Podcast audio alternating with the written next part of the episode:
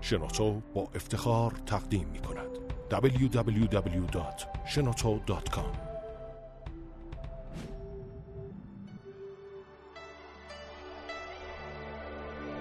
کاوشگر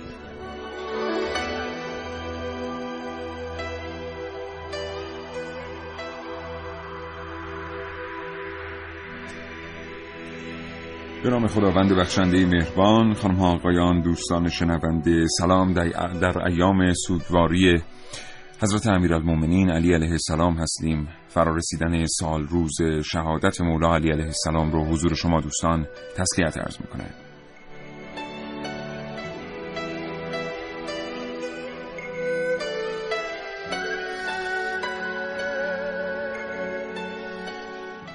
با این آرزو که طاعات و عبادات شما دوستان شنونده مورد قبول درگاه حق تعالی قرار گرفته باشه دعوت می‌کنم این برنامه کاوشگر رو تا ساعت ده صبح زنده از رادیو جوان بشنوید.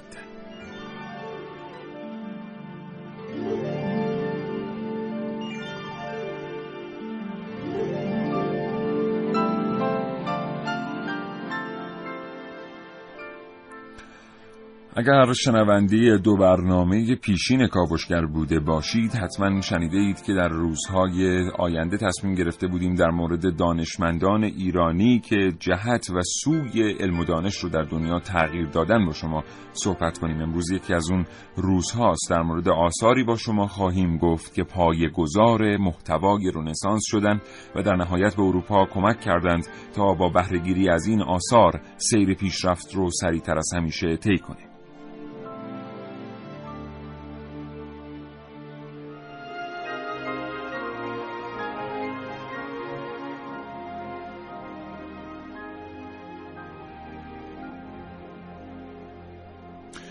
من سیاو شغدایی هستم و به نمایندگی از همکارانم این برنامه رو تا ده صبح تقدیم حضور شما دوستان می‌کنم.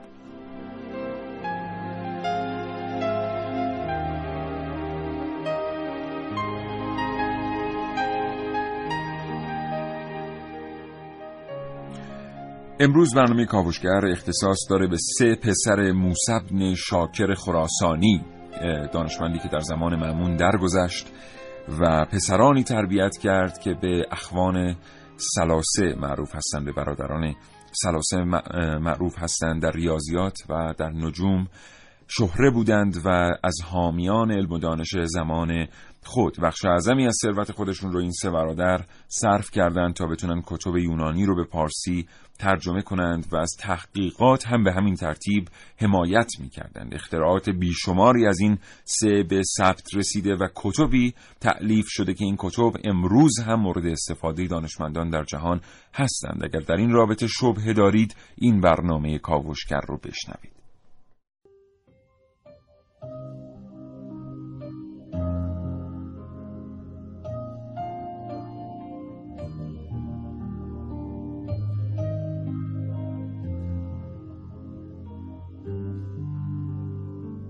آنچه امروز میشنوید.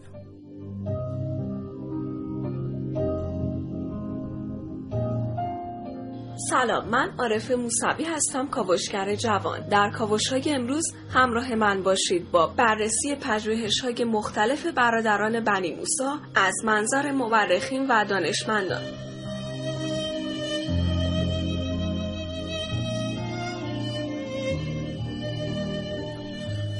محسن رسولی هستم. امروز از بنو موسا تا ایزاک نیوتون و لورناردو داوینچی با شما صحبت خواهم کرد.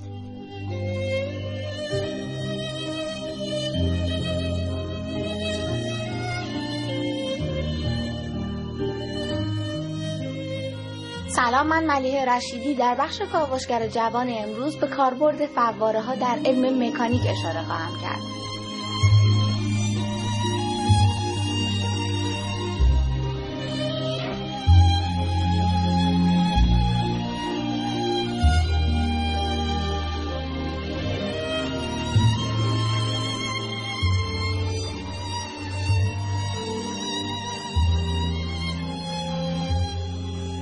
در نهایت من و جغدایی گفتگوی تقدیم حضور شما دوستان خواهم کرد با دکتر محمد جواد نیک سرشت عضو هیئت علمی دانشگاه تربیت مدرس و از اعجاب در علوم توسط سه برادر با شما خواهم گفت.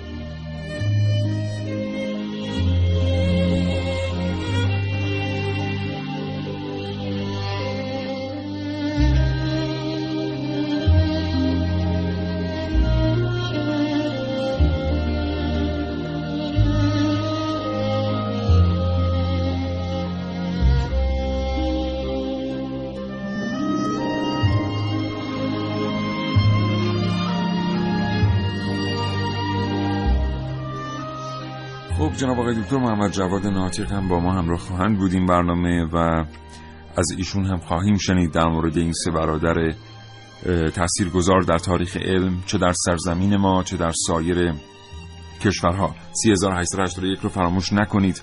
برای ما پیامک بفرستید. از این دانشمندان ایرانی که بسیار از آنها غرب آموخته است ما چی می‌دونیم؟ ما که شرقی هستیم و ما که باید دانشمندان خودمون رو بشناسیم. آیا اون قدری که اسم آیزاک نیوتون اسم اینشتین اسم پابلو پیکاسو و اسم لوناردو داوینچی رو شنیده اید. اسم دانشمندان ایرانی رو هم شنیده اید. آیا اعتقاد ندارید که نشنیدن اسم دانشمندان ایرانی مستمرن و هر روزه یک ضعف محسوب میشه برای ما که ایرانی هستیم و باید داشته های خودمون رو بهتر بشناسیم؟ 3881 برای ما پیامک بفرستید و اظهار نظر کنید. چرا دانشمندان غربی در کشور ما معروفتر هستند تا دانشمندان تاثیرگذار شرقی؟ 9 و 8 دقیقه و 10 ثانیه صبح محسن رسولی اینجا در استودیو حاضر. محسن سلام وقتت بخیر. به نام خدا عرض سلام دارم خدمت شما آقای عقدی و خدمت تمام شنوندگان عزیز کاوشگر. همچنین عرض تسلیت دارم به مناسبت این ایام. زنده باشید چه خبر امروز؟ خب امروز می‌خوایم در مورد بنو موسی سه تا برادر دانشمند و همچنین پدرشون که حالا اهل خراسان بوده صحبت کنیم. من ابتدا در مورد پدرشون صحبت کنم و بعد سراغ این سه برادر. پدرشون موسبن شاکر خراسانی یا به زمی موسبن شاکر خارزمی چون موتنش خارزم بوده اصالتا اهل خراسان بودن و از دانشمندان ایرانی ساکن بغداد. و این پدر منجم و ستاره شناس بوده و در دربار معمون هم خیلی قابل احترام بوده و اونجا فعالیت می‌کرده حالا افسانه هایی هم در این مورد هست بعضی میگن مثلا ابتدا راهزن بوده و توبه می‌کنه بعد میاد دربار معمون ولی. خب اون احترامی که معمون بهش میذاشته یه مقدار این قضیه رو تناقض آمیز می‌کنه حالا بریم در مورد فرزندانش البته این آقای موسی بن شاکر خراسانی در قرن سوم بودن و بعد که فوت می‌کنن این سه تا پسرشون در دربار معمون فعالیتاشون رو ادامه میدن و کم کم اونجا معروف میشن و به سرزمین های دیگه هم میرن. بله. جزء معدود دانشمندانی هستند که به ظاهر ثروتمند هم بودند. و ثروتی داشتن که صرف بکنن در راه علم دانش. بله. در ابتدای امر نه یعنی این سه تا برادر ابتدایی که شروع می‌کنن چون پدر حدود هفت الا ده سالشون بوده اینها که پدرشون فوت می‌کنه و اینا در دربار بودن. در ابتدا نه آنچنان ثروتی نداشتن. ولی چند سال که اونجا فعالیت می‌کنن حالا به جاهای مختلف میرن کم کم ثروتی برای خودشون دست و پا می‌کنن و بعد از اون خیلی کارهای علمی گسترده تری انجام میدن. این سه تا برادر که به اخوان سلاسه همطور که شما فرمودید معروف هستن محمد احمد و حسن نام دارن که حالا محمد ابن موسا بیشتر محقق اصول اقلیدوس و مجستا و منطقدان بوده. هندسه می‌دونست. بله بله. احمد بیشتر به مکانیک تمایل داشته همین کتاب الهیل که خیلی کتاب معروفی است از این سه برادر منصوب به احمد. منصوب به احمد بله. و برادر کوچکتر حسن اون هم بیشتر به هندسه. علاقه داشته. البته تعلیفات ریاضی و همچنین در موسیقی هم کارهایی داشتن و حتی بعضی آلات موسیقی هم ساختن ولی خب اکثر بار علمی کارهاشون مربوط میشه به مکانیک و هندسه. بله. خب خیلی متشکرم. ما اجازه بده فاصله بگیریم اطلاعات بیشتر رو تقدیم حضور مخاطبانمون بکنیم. امیدوارم فرصت داشته باشید. ما رو تنها نگذارید تا ساعت ده صبح.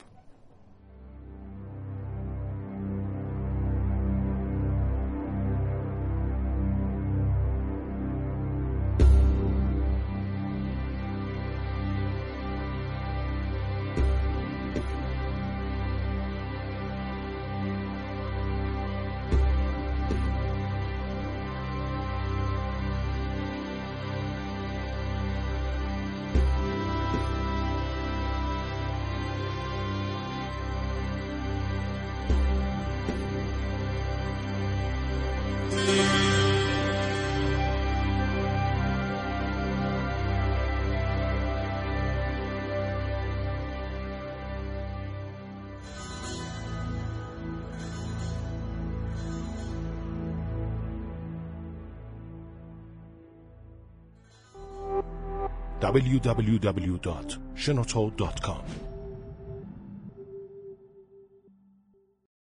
آقای دکتر محمد جواد ناطق عضو هیئت علمی دانشگاه تربیت مدرس با ما همراه هستن. آقای دکتر ناطق سلام عرض می‌کنم. ایام رو تسلیت می‌کنم منم خدمت شما و شنوندگان عزیز سلام عرض می‌کنم. ایام رو تسلیت می‌کنم. در خدمت آقای دکتر ناطق از شما میشنویم در مورد الهیل در مورد این سه برادر و در مورد بنو موسا اینکه واقعا چقدر تاثیرگذار بودن در زمان خود و پس از آن. ارزم به حضور شما بنو موسا شامل سه تن از پسران موسی بن شاکر بودند که به بنو منجم هم مشهور بودند موسی بن شاکر اهل خارز بود. در خراسان در دربار معمون منجم بود و فرد شناخته شده ای بود. پسرانش که محمد احمد و حسن اسمشون بود از دانشمندان به نام دنیای اسلام در صدای اول بودن در صده سوم هجری زندگی می‌کردن بله.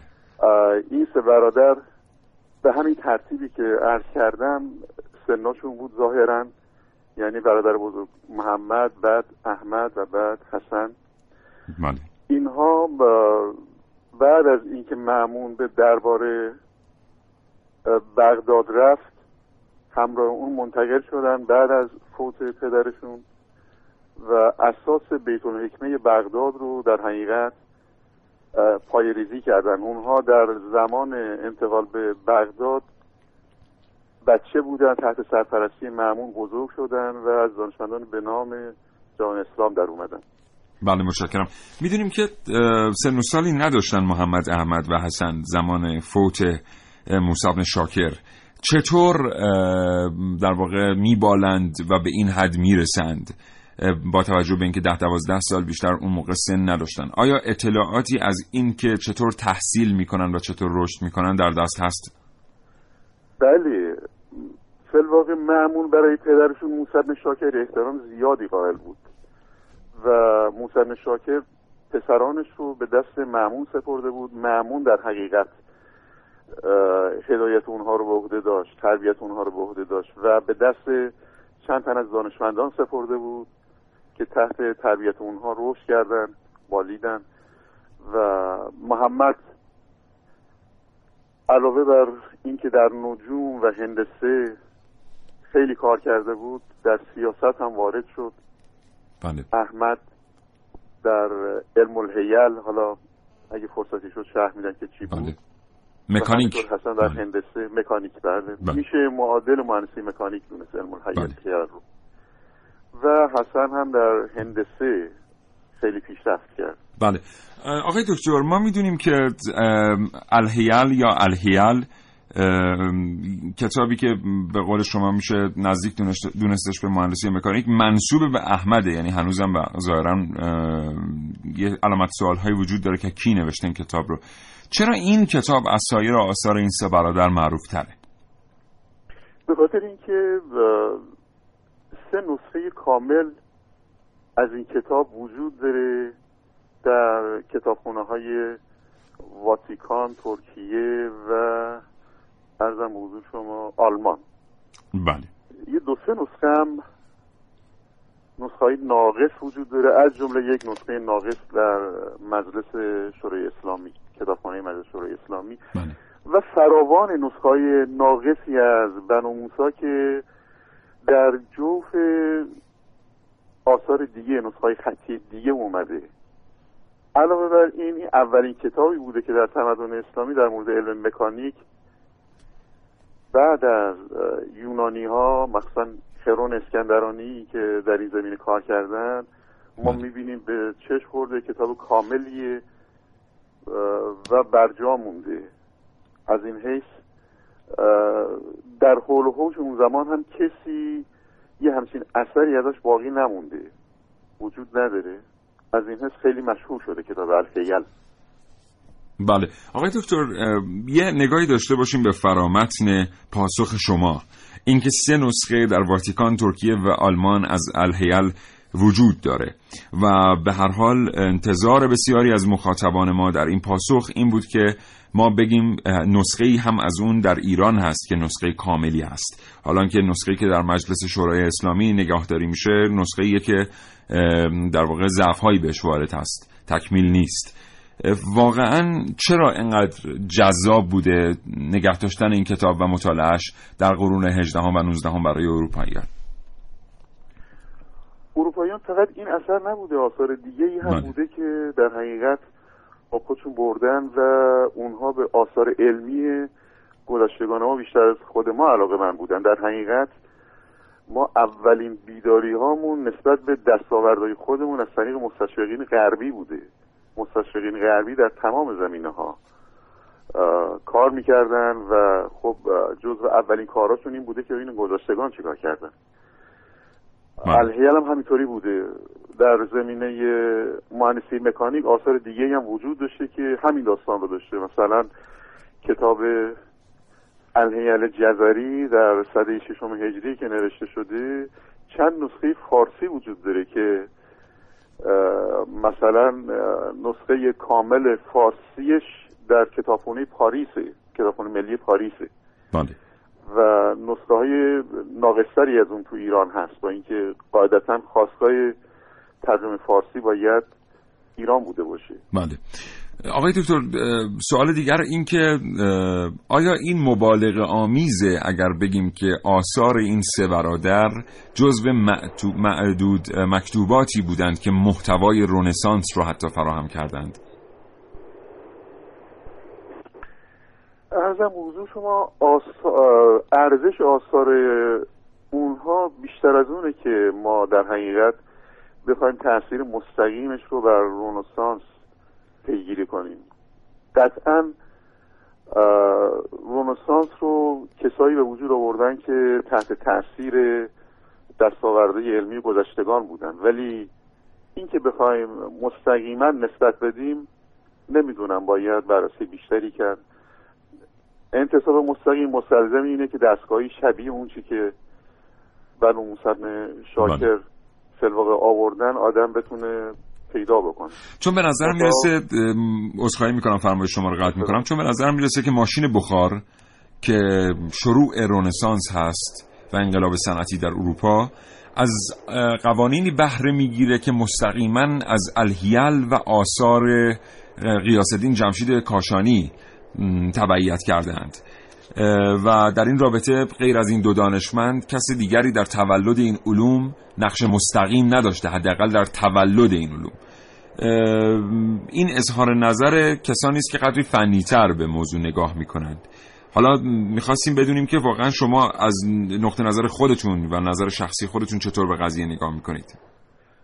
ببینید ماشین بخار رو اگه بخوایم پیگیری کنیم الدین که از اون هم مکانسین ها و منجمان بزرگ جان اسلام بوده. در حقیقت آخرین بازمانده دانشمندانی که دیگه بعدش تمدن اسلام در هم پیچیده شد. بوده ایشون در کتاب خودش این رو طرحی از اون آورده شهر داده و در حقیقت کاری که این آقایون کردن یک سیخیه که روش مثلا جوجه یا پرندهای دیگه گذاشته میشه و دو سرش زیرش دیگای بخاری بوده که با به پره های سیخ میخوردن و میچرخوندنش. این در حقیقت اولین آثار ماشین بخاری هست که میشه دید. قطعا اینها تاثیر داشته مؤثر بوده و شاید این یکی تاثیر مستقیم تری داشته. ولی فراوانن که دستاوردهای دانشمندان اسلامی تاثیر داشته. مثلا تاریخانه دوربینی که ابن حیسم ساخته بود حتی نظرات فلسفی غرب رو هم تحت تاثیر قرار داده چه برسه به دوربین های عکاسی و مسائل دیگه یا مثلا دستگاه نجومی به نام بربخ بله. که تو صدای اول اسلام بود این رو میشه مثلا نسل اول تلسکوپی دونست که بعدا در اروپا اختراع و به کار گرفته شد تاثیرات بله. اینطوری فراوون بودن منتها. بنو موسا جز کسایی بودن که اولین آثار رو در تمدن اسلامی داشتن. در سده سوم هجری در حقیقت بعد به شکوفایی تمدن اسلامی بوده و بنو موسی درش نقش زیادی داشتن. ما آثار پیشرفته تر و نزدیکتر به در حقیقت دستاورد رنسانس رو در دستاورده سایر دانشمندان اسلامی هم داریم. بله. آقای دکتر آخرین سوال. خیلی هم پشت خط شما رو نگه داشتیم. شما یه جمله رو بهش اشاره کردید. جمله انقدر پخته بود که به نظر من رسید احتمالا شما در این رابطه بسیار فکر کرده اید شما گفتید که اولین بیداری هامون نسبت به دستاوردهای خودمون توسط مستشرقین غربی اتفاق افتاده. بله. چرا آقای دکتر؟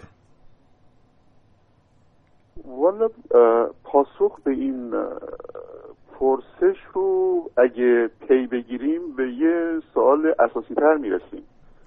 چرا اصلا ما از دست داریم دستاوردهای خودمون رو؟ در هم پیچیده شد.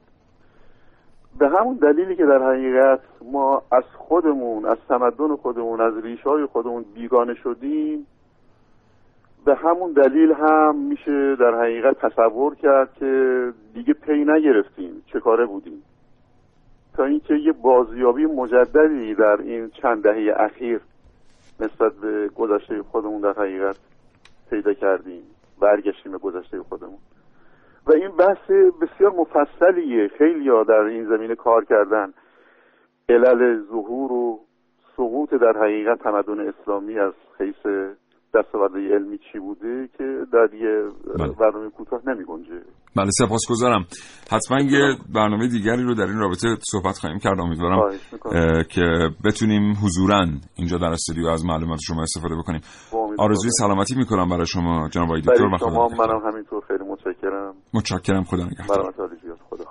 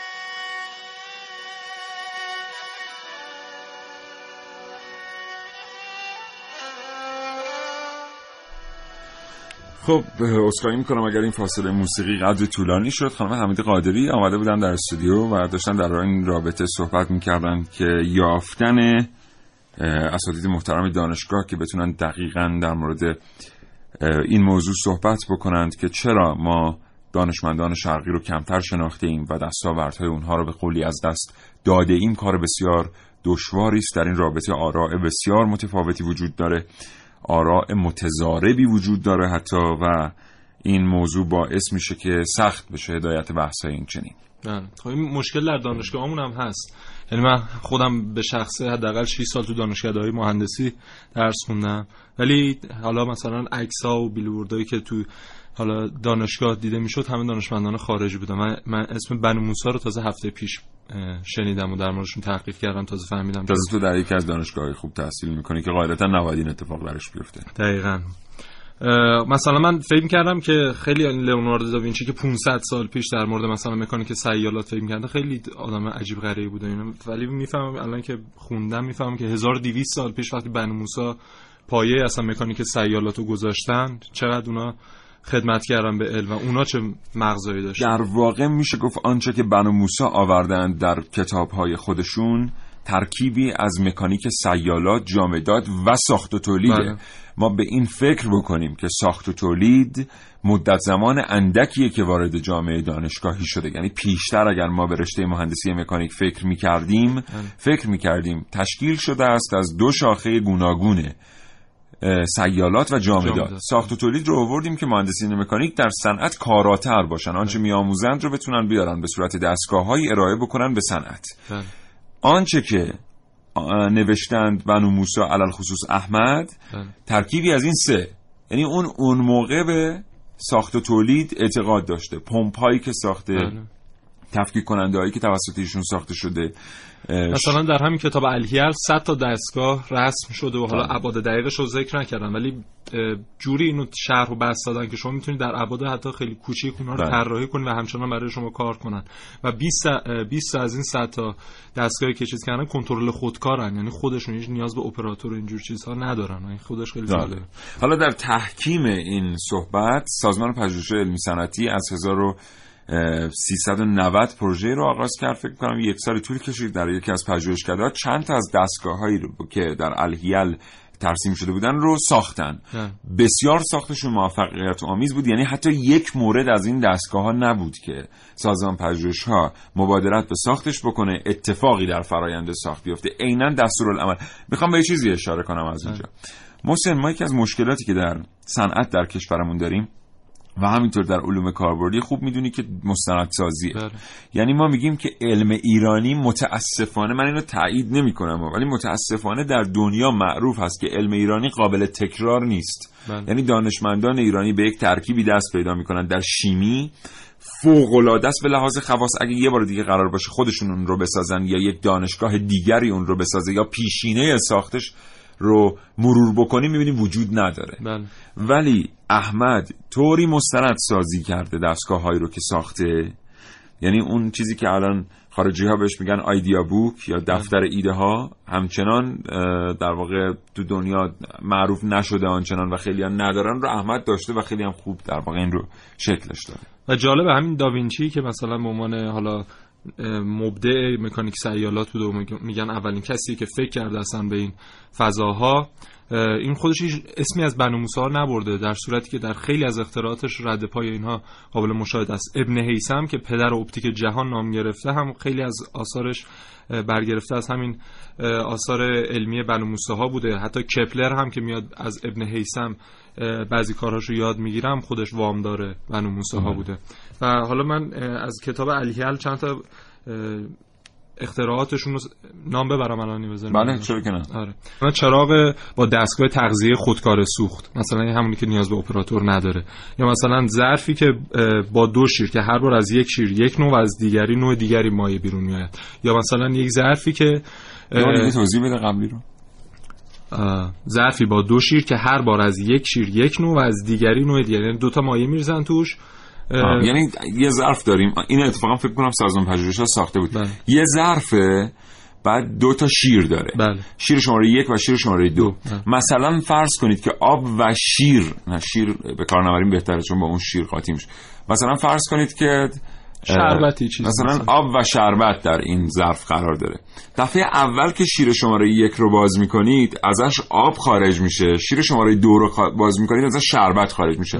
شیرها رو که میبندید دفعه بعد که باز می‌کنید این برعکس میشه. یعنی از شیر شماره یک شربت خارج میشه از شیر شماره دو آب. و این واقعا مکانیزم فوق العاده ای داره بله. مثلا ظرفی با دو مجرای خروجی که مایعات را با مقادیر معینی خارج می‌کند تا زمانی که ظرف خالی شه یعنی اون مقداری که دو تا از دو تا شیر میاد کاملا یکسان یکسان. آره. مثلا حالا هست دیگه بازم یا اون شیشه ای که در واقع دو تا مایع مختلف یک مایع مخلوط رو درش میریزیم کاملا می‌کنه. تفکیک بله. می‌کنه دو تا مایع رو از هم و در دو تا مخزن مختلف جدا می‌کنه یا اون پمپی که ایشون ساخته بله. و خودشون هم ظاهرا در مورد ساخت موفقش در الهیل صحبت کردن پمپ در آب رودخانه قرار می‌گیره انرژی خودش رو از همون آب رودخانه می‌گیره. بله بله. و بر اساس گفته های سازمان پژوهش اگر اشتباه نکنم به حافظه ضعیف من ببخشید اگر غلط بود می‌تونه آب همون رودخانه رو تا سی متر بفرسته بالا که خودش یک اتفاق خیلی فوق العاده یعنی همین الانش من فکر می‌کنم ما کمتر پمپایی رو داریم که بتونن با این انرژی کم این توان بالا رو تولید کنن. مثلا ظرفی که هنگام فرو بردن در داخل آب سوت می‌کشد یا بله. آفتابه که, آب... که کاربردش چی بوده؟ قبلا نگهبان میذاشتن واسه اینکه یه سری بناها که در وسط آب ساخته شده رو آب نگیره. آه. بعد احمد اومد این ظرف ها رو ساخت در سطح آب قرار می‌داد آب که بالا می اومد این ظرف ها خودشون سوت میکشیدن. یعنی یه جور آلارم مکانیکی بدون برق. بله. مثلا ظرفی طراحی کردن که نماینگر کار سیفون های متحد المرکزی که الان ما استفاده می‌کنیم اون موقع 1200 بله. سال پیش اینا طراحی کردن و خیلی دی...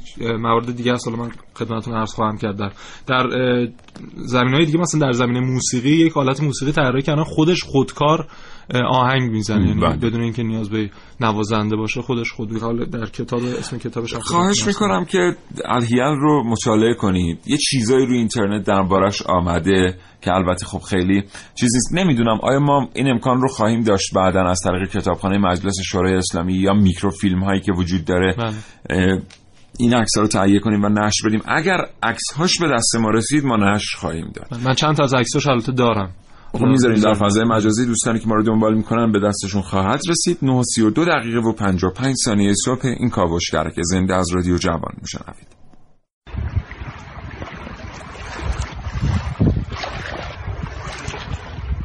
در کتاب الهیل که نوشته نخستین مهندسان دنیای اسلام فرزندان موسبن شاکر معروف به بنو موساز حدود 100 دستگاه در علم مکانیک معرفی شده. یکی از دستگاه هایی که در این کتاب به آن اشاره شده فواره هاست. فواره یکی از عناصر معماریه که آب رو به هوا پرتاب می‌کنه ولی تنها نمایشی از زیبایی آب نیست بلکه در روزهای خشک و گرم تابستان رطوبت هوا را افزایش میده. برخلاف تصور فواره ها الزاما مصرف کننده آب نیستند می توان به وسیله یک پمپ شناور آب استخر یا حوضچه را به گردش درآورد.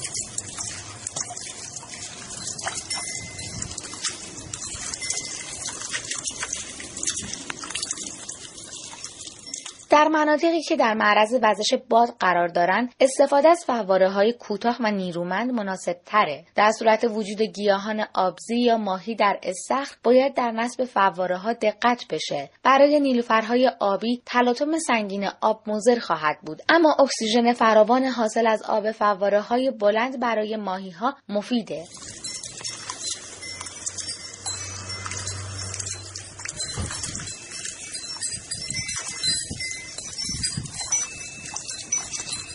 امروزه آبنماها و فواره ها به یکی از بزرگترین جاذبه های گردشگری در دنیا تبدیل شده که گاهی پیش میاد شهر یا مکانی خاص با نام آبنما یا فوارش شناخته بشه. در حال حاضر فواره ملک فهد در جده عربستان بلندترین فواره جهانه.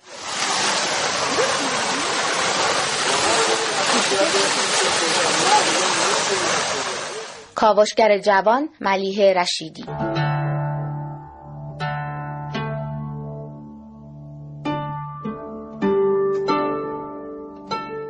در مورد فواره ها محسن بله. شهر ژنو می‌دونی که یه شهریه که در واقع یک راه آب بزرگ در میانش قرار داره. معروف دریچه ژنو. و بخشی از شهر این طرف بخشی از شهر اون طرف و پلهای متعدد این دو بخش رو به هم وصل کردن. یه فواره هم اونجا هست که مدتها نماد شهر ژنو بوده. یعنی شما روی بیشتر کارت پستال هایی که از این شهر می‌بینید اثر اون فواره رو می‌بینید. اتفاقا یه نکته خیلی مهمی تو این بود. الان اگر شما مسافرت کنید به کشورهای خارجی اینا رفتن سراغ این کتب اینچنینی که دارن که معمولا قدمتش بیشتر از 200 سال نیست یه سری از ساعت های مکانیکی پمپ های مکانیکی نمی‌دونم پره های مکانیکی آبنامه های مکانیکی رو در آوردن نقشه هاش رو کوچکش رو ساختن به توریست ها میفروشن و این صنعت با استقبال چشمگیری مواجه شده. الان شما در ترکیه ساعت رو می‌بینید که این ساعت ها تمام دل و رودش بیرونه و با دو تا حرکت دو تا شماته کار می‌کنه و واقعا برای آدم جالبه. ما حتی در واقع میشه گفت این استفاده رو هم از آثارمون نکرد. در مورد همین فوارهایی که حالا خانم رشیدی هم زحمت کشیدن گزارش گرفتن مثلا بنو موسی فوارهایی که آب طراحی کرده بودن که آب رو به دو گونه بیرون می‌داد. یکی به صورت گل لاله و یکی به صورت کاسه وارونه. یا مثلا فواره‌ای که با یک افشان مرکزی و افشانهای جانبی کار می‌کنه و مرتب تغییر شکل میده. یا مثلا فواره‌ای که آب رو به شکل حلزونی پخش می‌کنه. یا مثلا اشکال مختلف اینا روی اینا خیلی کار کرده بودن. آره. حالا فقط کارشون برای مکانیک و اینا نبوده. حتی های جالبی داشتن در سامرا. مثلا رصد کسوفی در سامرا و نیشابور داشتن. یا مثلا در بغداد برای پیدا کردن ارز جغرافیایی بغداد اینا های انجام دادن. همچنین اومدن دور زمین رو اندازه گیری کردن که خیلی جالب. با, با مثلا اندازه گیری الان چهار درصد بیشتر اختلاف, اختلاف نداره. آره چیزی که اونها اندازه گرفتن 38400 کیلومتر بوده. در حال حاضر 40000 کیلومتر اندازه گیری شده. یعنی حدود 1600 کیلومتر. و اینو جالب رفتن در دشت سنجار در کردستان عراق. و اونجا رو نقطه آغاز زمین در نظر گرفتن. و از اونجا تعیین کردن که همین نقطه بعد بلندی ارتفاع ستاره قطبی رو اندازه گرفتن و از اون طریق. بعد این اندازه گیریاشون هم با موی بز بوده که قابلیت ارتجاعی نداشته باشه که مثلا در دقت اندازه گیری این چیزی که ما داریم در موردش صحبت می‌کنیم شاید امروز در ادبیات علم جای خودش رو باز کرده باشه و صحبت کردن در موردش راحت باشه. مثلا اینکه شما ارتفاع ستاره قطبی رو حساب کنید. در واقع بتونید محیط زمین رو مثلا حساب کنید. ولی ما داریم در مورد 1200 سال قبل صحبت می‌کنیم و سه پسر موسی شاکر خراسانی. ارتباط تلفنی ما با جناب آقای دکتر حسین رحیمی استاد دانشگاه تربیت مدرس برقرار. آقای دکتر رحیمی سلام عرض می‌کنم و مناسبت رو تسلیت میگم سلام علیکم. من هم خدمت شنوندگان عزیز و جناب عالی.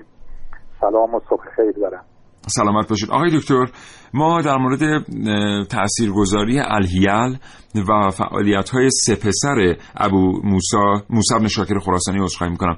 از آقای دکتر ناطق پرسیدیم. می‌خوایم نظر شما رو هم بدونیم در مورد تاثیرگذاری این کتاب مستقیما بر اتفاقی که در اروپا رونسانس نام گرفت.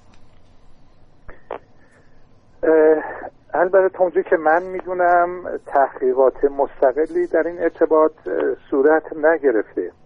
به صورت خاص بگیم تاثیر کتاب الهیل بنو موسا مثلا در رشد تکنولوژی در اروپا چی بوده. ولی قطعا این کتاب همراه با کتاب الهیل جزری ترجمه شده به لاتین و در اختیار صاحب نظران و مهندسان اروپایی قرار گرفته. مثل بسیاری از کتاب های دیگه. بله.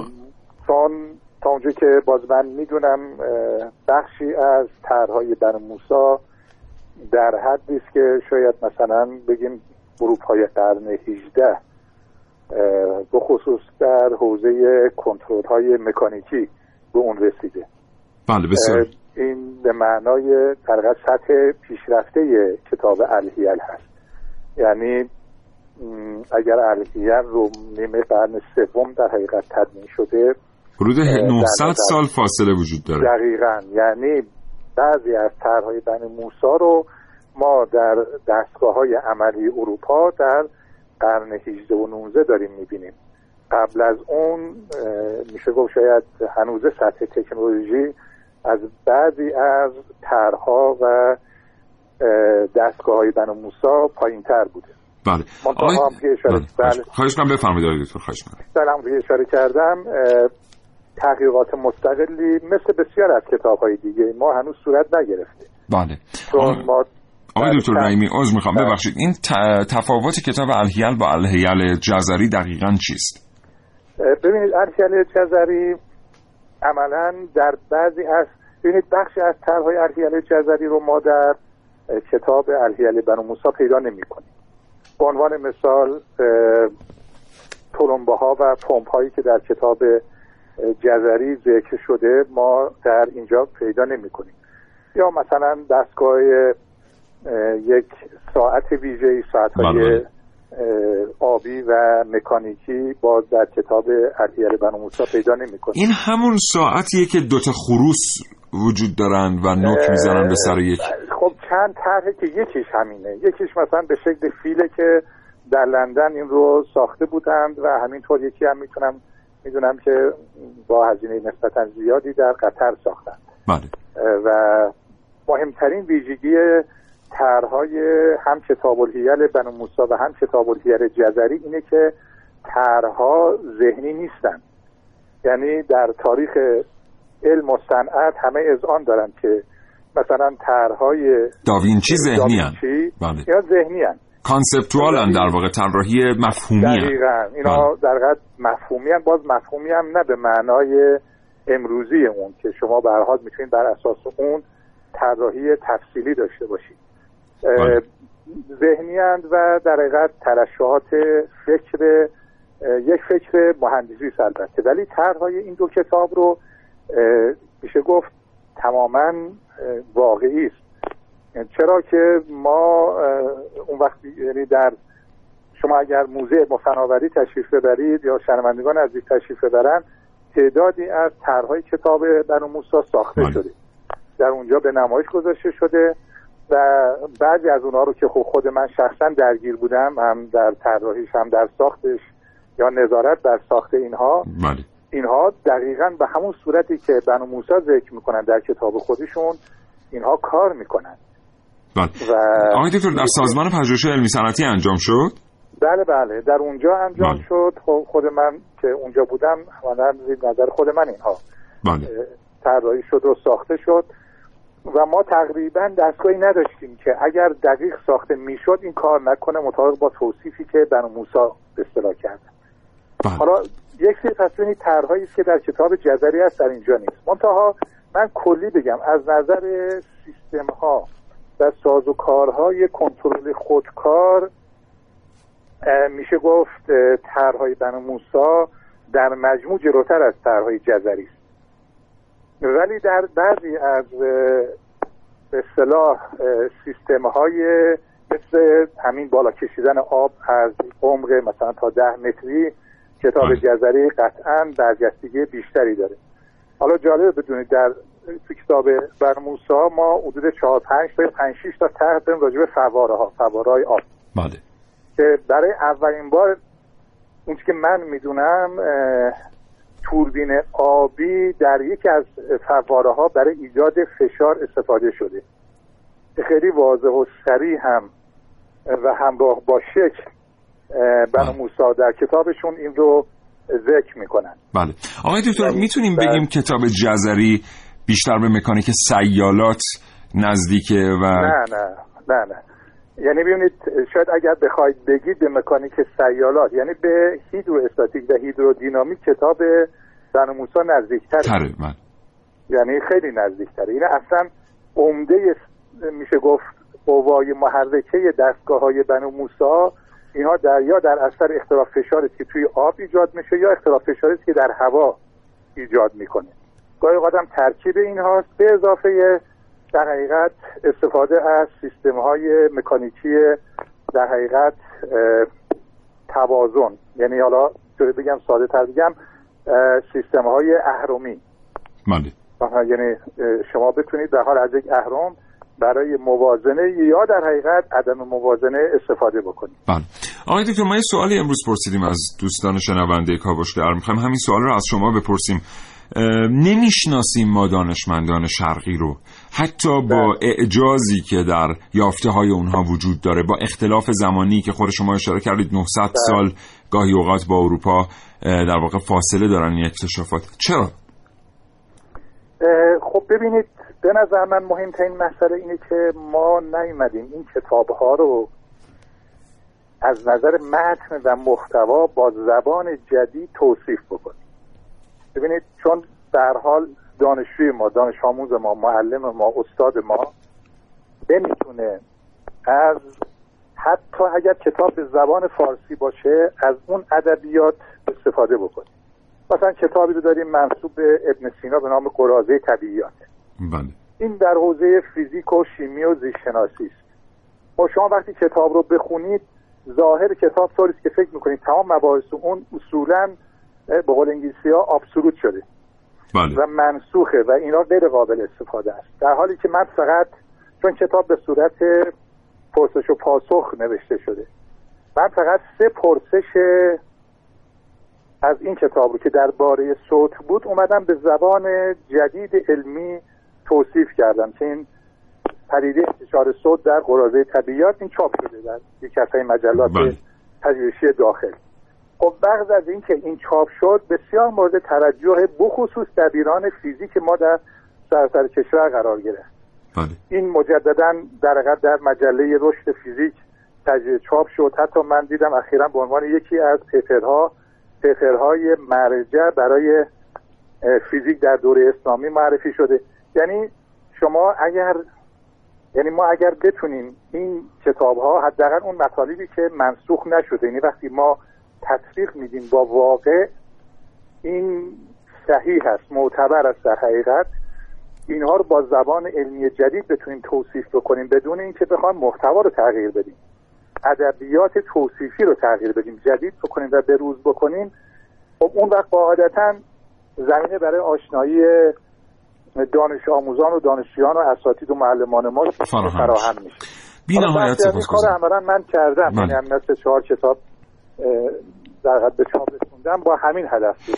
متشکرم. آقای دکتر آخرین سوال اگه ممکنه خیلی کوتاه آدرس موزه رو به اضافه در واقع آدرس موزه همون کتابخانه ملی قدیم در نزدیک وزارت امور خارجه درست مجاور موزه ایران باستان. بله و اینکه کتاب الهیل یا الهیل جزری اگر کسی علاقمند به مطالعه باشه چطور می‌تونه به دست بیاره تصاویری این ازش اه، خوشبختانه همین آقای دکتر ناطق و با دو سه نفر دیگه این رو از انگلیسی ترجمه کردن چاپ شده و چاپش در اختیار هست. یعنی هم الهیل جزری و هم الهیل بنو موسا هم به زبان انگلیسی هم عربی و هم فارسی در دسترس هست. البته. شاید نیاز باشه تجدید چاپ بکنن ولی توی همه کتابخونه‌ها من دیدم اکثرا هست و در دسترس سپاسگزارم جناب آقای دکتر حسین. رحیمی مدرس دانشگاه در دانشگاه تربیت مدرس آرزوی سلامتی می‌کنم برای شما و خدا نگهدار.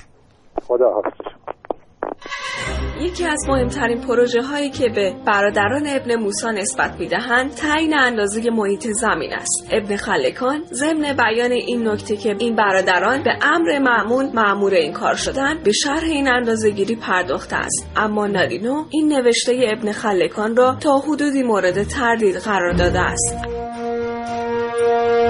اما همچنین علی ابن تبری از ابزاری که محمد و احمد در سامرا به کار بردند و با آن به استخراج طول سار می پرداختند خبر می دهد و آن را به کره بزرگ تشبیه می کند. از منظر دانشمندان گویا این برادران بر این عقیده بودند که یونانیان قسمت اعظم دانش نظری خود را از هندیان وام گرفتند.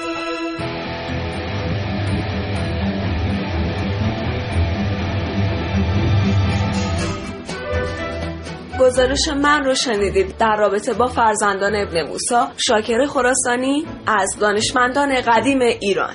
عارف موسوی کاوشگر جوان. متشکرم خانم موسوی. من یه اصلاحی بکنم. ابن خلکان درسته. ما خودمونم نمی‌دونستیم. این اعلام بعضی وقتا خیلی مشکل ساز میشن. پیش از برنامه توانستیم با یکی از متخصصین تماس بگیریم از ایشون بپرسیم تلفظ صحیح ابن خلکانه. بله. محسن.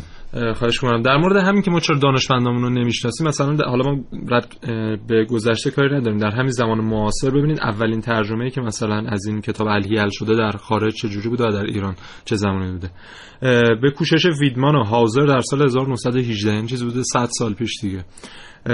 این کتابو میان ترجمه می‌کنن به زبان خودشون و اه، اونجا ازش استفاده می‌کنن. اما در ایران که در سال 1372 تازه حالا اه، قزنی نمی‌دونم یا غزنی اگه درست تلفظ کرده باشم ترجمه فارسی این کتاب رو انجام میده. مثلا 20 سال پیش ما تازه فقط این کتاب چون نسخه اصلیش به زبان تازی بوده. حالا به اه، دلایل مختلفی که اون زمان به زبان تازی نوشته شده.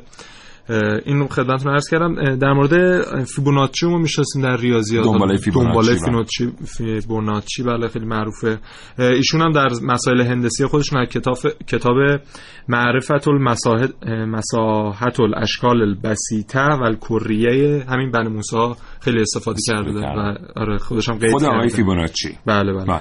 و یک روشی هم داشتن بنو موسی برای رسم بیزی که می اومدن حالا می‌دونید بیزی دو تا کانون داره در بله. مرکزش می اومدن یک نخی رو به اندازه دو برابر اون فاصله دو تا کانون می‌گرفتن سرش یک مداد رسم نصب می‌کردن و از هر کانون یک دایره رسم می‌کردن و این دو تا دایره رو به هم ربط می‌دادن و یک بیزی تشکیل می‌دادن تا اون زمان این روش نبوده و حالا روش دیگه بوده این روش ابداعی این برادرها بوده.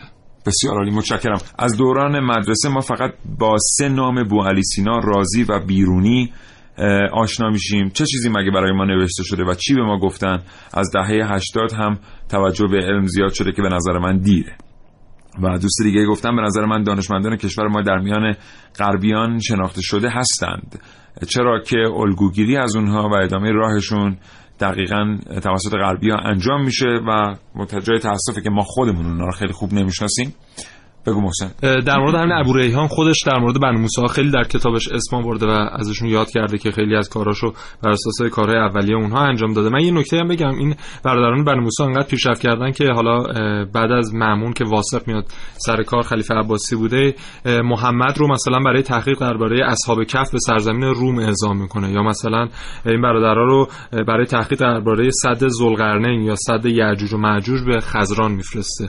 و اینو خیلی آدمای ساینسمنی بودن واقعا می‌رفتن مترجم از روم و یونان با هزینه شخصی خودشون می آوردن در خونه خودشون خرجشون رو می‌دادن تا این کتاب های یونانی مثلا یا رومی رو ترجمه کنه براشون. و حتی مثلا خونهشون می‌رفتن روی پل روی بغداد بنا می‌کردن که اونجا بتونن رصد کنن آسمون خیلی جالب بود. خیلی جالبی بودن. اینا واقعا دنبال ماجراجویی علمی بودن. یعنی زندگی نامه این سه تا برادر نشون میده که از هر چیزی مایه گذاشتن تا بتونن لذت یک هیجان پژوهشی رو درک بکنن و این روحیه فوق العاده بوده. محسن متشکرم.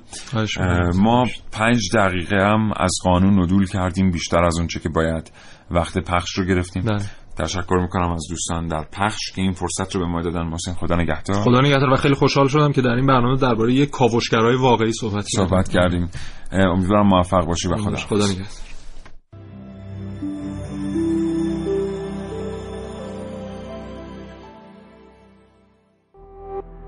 شراتو ارائه دهنده پادکست های صوتی فارسی.